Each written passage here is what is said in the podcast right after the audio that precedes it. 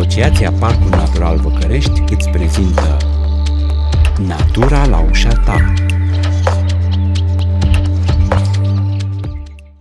Salut! Eu sunt Victor și invitatul acestui podcast este excelența sa Andrew Noble. Ambasadorul Marii Britanii a făcut o vizită în Parcul Natural Văcărești și apoi ne-a acordat un scurt interviu. Ca idee, puțini vizitatori ai parcului au pus atâtea întrebări specifice despre flora și fauna locului. Și nu, Andrew Noble nu a terminat biologia. Pur și simplu iubește natura, iar iubirea pentru natură presupune și cunoașterea ei. A fost o surpriză, pentru că am auzit în trecut despre uh, Văcărești, dar n-am așteptat ceva atât de dezvoltat și atât de sălbatic uh, chiar în centrul orașului. Deci uh, a fost o surpriză mare și plăcută și mă aștept să revin. If you ignored the dam around you, uh, it looked as if it could be as wild as parts of the Danube Delta. Dacă ignorai digul, părea la fel de sălbatic ca anumite părți ale deltei Dunării. Am fost impresionat de numărul mare de specii care trăiesc în Văcărești. Și chiar dacă am ajuns la o oră nepotrivită pentru a le vedea pe cele mai multe, tot am întâlnit fluturi și un număr impresionant de păsări. Inițial am vrut să vin în Văcărești în 2019, dar atunci a avut loc incendiul acela puternic. De atunci am mai auzit vorbindu-se despre Văcărești, dar nu aud atât de des pe cât ar trebui. Mi se pare că ar trebui să fie ca un fel de insignă. Bucureștenii ar trebui să vorbească cu mândrie despre Văcărești, dat fiind că este un uh, succes ecologic. În timpul plimbării în parc, fără niciun fel de ajutor din partea noastră, ați recunoscut multe specii de păsări și am discutat despre încă și mai multe. Nu ni se întâmplă foarte des așa ceva.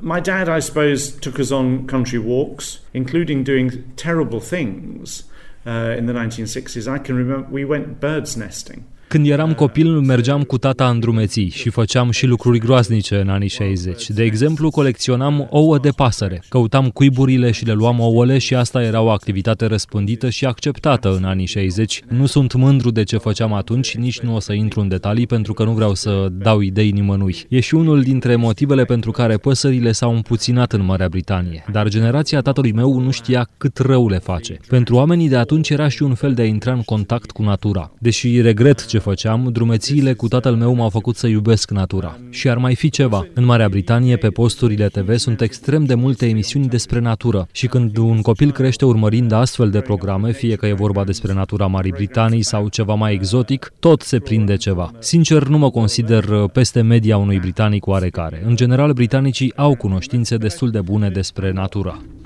Particularly gifted for, for a Brit. I think Brits generally have got a pretty good understanding of, uh, of the natural world. Londra este una dintre cele mai verzi capitale ale Europei. Ce locuri similare Parcului Natural Văcărești am putea vizita în Londra?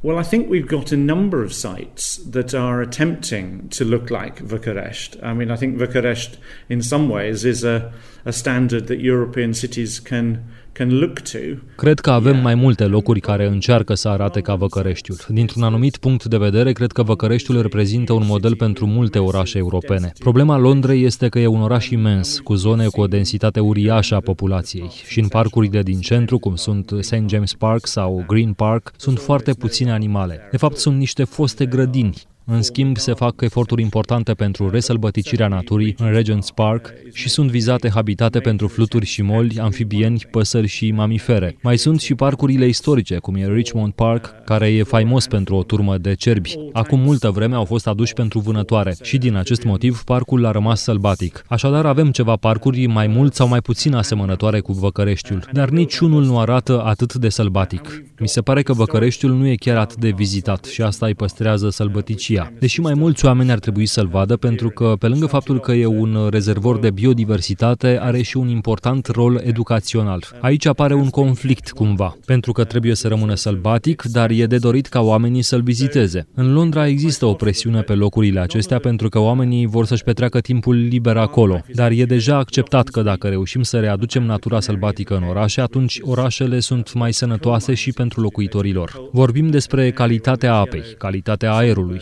Natura sălbatică în orașe are rolul canarului pe care minerii îl luau în subteran. Când canarul cădea de pe leagănul lui, minerii știau că trebuie să iasă cât mai repede din mină din cauza gazelor toxice. Cam același lucru îl face acum natura din zonele urbane. Dacă protejăm speciile din aceste zone și le creștem numărul, facem ceva bun și pentru oameni. Uh, auditing the number of species uh, that are li- now living in these areas, then we can see that we're doing something good for human beings as well.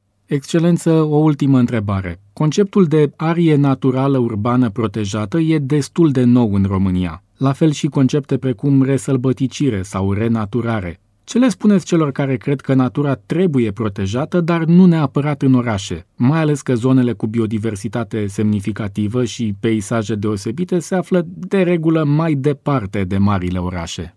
Well, I agree the best are often a long way away, but where the people live is where we also need beauty and where we need nature. Sunt de acord că cele mai frumoase sunt în general și mai îndepărtate, dar avem nevoie de frumusețe și de natură și în locurile în care trăiesc oamenii. Așadar și oamenii care locuiesc în orașe au dreptul la cele mai bune condiții de viață. Bucureștiul este un oraș destul de verde. Chiar și în zonele cele mai aglomerate sunt destui arbori. În multe orașe britanice, în zonele cele mai dens populate, nu prea mai găsești așa ceva. Și cred că de multe ori românii nu-și dau seama că încă stau destul de bine din acest punct de vedere. Mi se pare extraordinar atașamentul românilor pentru arbori, de exemplu pentru tei, cum e și teiul lui Eminescu. Cred că britanicii nu au această conexiune emoțională profundă cu natura. Apropo, în parcul Herăstrău trăiesc arici care au dispărut din majoritatea parcurilor londoneze în urmă cu mulți ani. Și în general, România are o biodiversitate fabuloasă, fie că vorbim despre urși, lupi sau râși. Nu știu câți europeni au ocazia să se plimbe pe pajiști cu flori, așa cum puteți face în România, sau să vadă un număr atât de mare de fluturi. În orice caz, mult mai mulți decât în Marea Britanie. Sfatul meu este să iubiți natura pe care o are România. Fiți mândri de ea și alocați resursele de care are nevoie pentru a fi accesibilă cât mai multor oameni, dar în același timp pentru a fi protejată. Natura este, dacă vreți, darul României pentru Europa. Uh, this is uh, Romania's uh, gift to Europe, if you like.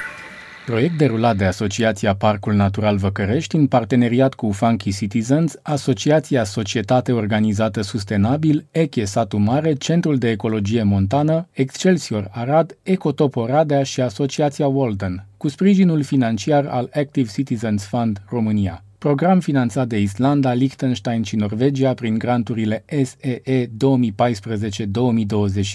Conținutul acestui material nu reprezintă în mod necesar poziția oficială a granturilor SEE și norvegiene. Lucrăm împreună pentru o Europa verde, competitivă și inclusivă.